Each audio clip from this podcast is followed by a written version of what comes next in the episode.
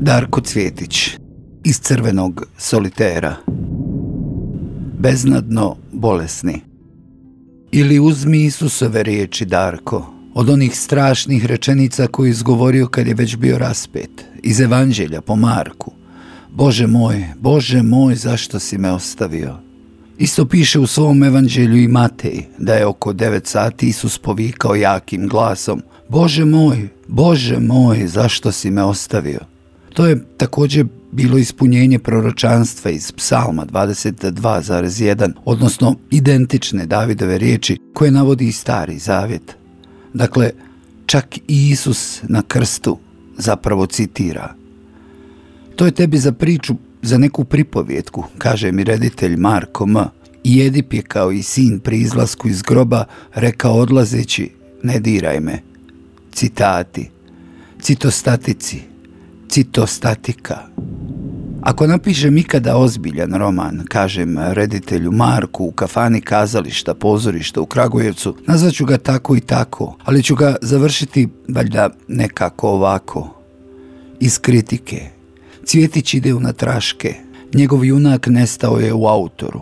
Ubojica je mirno i sretno odslužio svoje nečovještvo i za svoju ideju otišao umrijeti u pisca. Lik je u Darka Cvjetića doputovao u ranu zoru, dok je svitalo na kaptolskom kolodvoru. Tu Cvjetić može parafrazirati Čelana. Svijet je otišao, moram te nositi, ali neće. On je taj stih. Krešimir Horvat, Jutarnje slovo, Zagreb, 1924. In memoriam, Tomaž Šalamun. Tomaža sam upoznao u Boru 1990. godine na balkanskim susretima pisaca. Pitao sam ga jedne večeri šta je dobra pjesma, kako se ona piše. Svakako treba prije reći da smo u hotelu bili smješteni abecednim redom, tako da sam kao C bio u sobi s Č, što je bio pokazat će se odlučujući način da u sobi budem cimer s Dobricom Ćosićem. Dvije godine kasnije ja ću biti srpski borac u Prijedoru, Dobrica, predsjednik Jugoslavije. Tomaž je rekao da mora biti topla, mora da u njoj ima Boga i mora da se najprije iskopa. Tako je dobru pjesmu meni definirao Tomaž Šalamun u Boru 1990. kada sam kao najmlađi književnik Jugoslavije položio ružu na bistu Mikloša Radnotija s najstarijom književnicom Desankom Maksimović.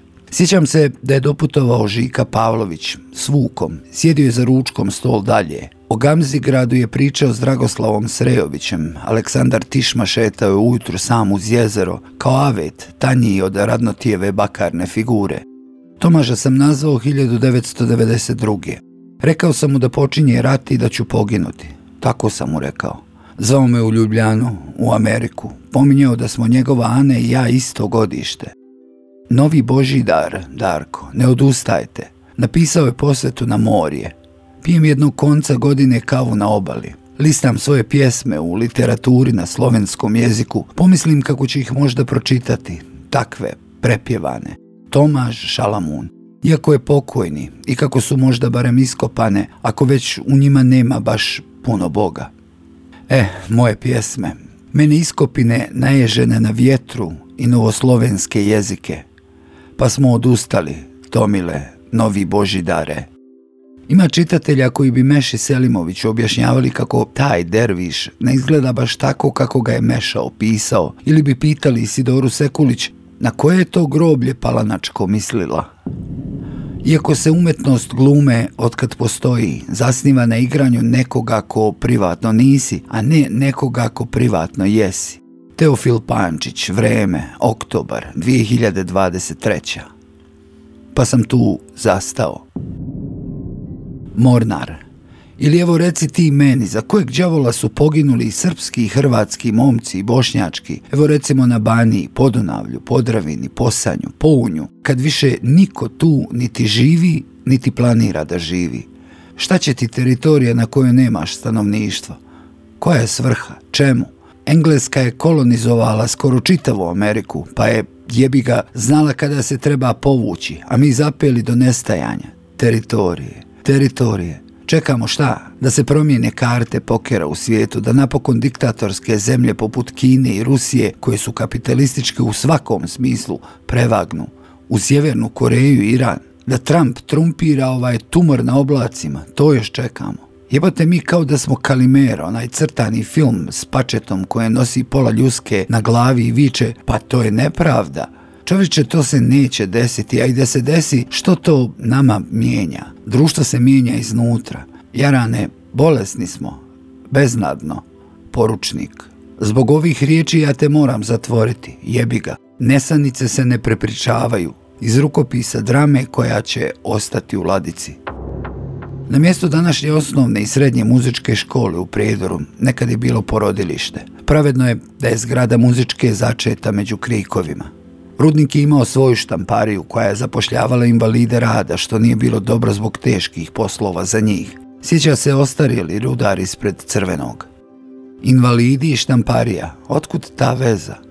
Kćerki sam Zečića kupio punog spužve. Tko pravi riječi, nema ruku pa sam i tu zastao. Mi se poznajemo od nekud. U nedjelju su četiri dječaka bocom benzina zaljevali staricu, potom je zapalili. Dan poslije, u neki ponedjeljak, mladić je dva gradića dalje vezao staricu za stolicu i ubio je sjekirom, da bi joj uzeo naušnice od zlata. U utorak ratni vojni veteran silovao vlastitu kćerkicu i raznio se bombom. Bog djece odlučio je da nema četvrtka i da ne svane. Ovo je moje tijelo. Ako sve ne pojedete, postane pencilin, djeco. Sve pred sebe ima pauzu. Ništa ne bude bez pauze prije sebe. Kao kada bi nekuda odlazile riječi koje je netko izjaukao pa ostavio. Pusta Bosna. Citatostatik. Odredek je oblik koji poprimaju stvari u zaboravu. Tako je pisao Benjamino Kafki. Stvari u zaboravu kojima treba žurnalistička površnost, na koju opominje isti Benjamin, ali u pismu Geršomu Šolemu. Umjetnost ne ponavlja vidljivo, već ga čini vidljivim. Paul Klee. Pa sam tu zastao. Da, poznajemo se. Od sutra pa dan za uvijek. A ja zato pišem, jer užasnom greškom mi se učinilo da je pisanje oblik umiranja u kome još uvijek nema smrti. Mrduša Donja pojela je Hamleta jer je pomenuo ubojstvo oca. Sretno nam 2024. ljeto.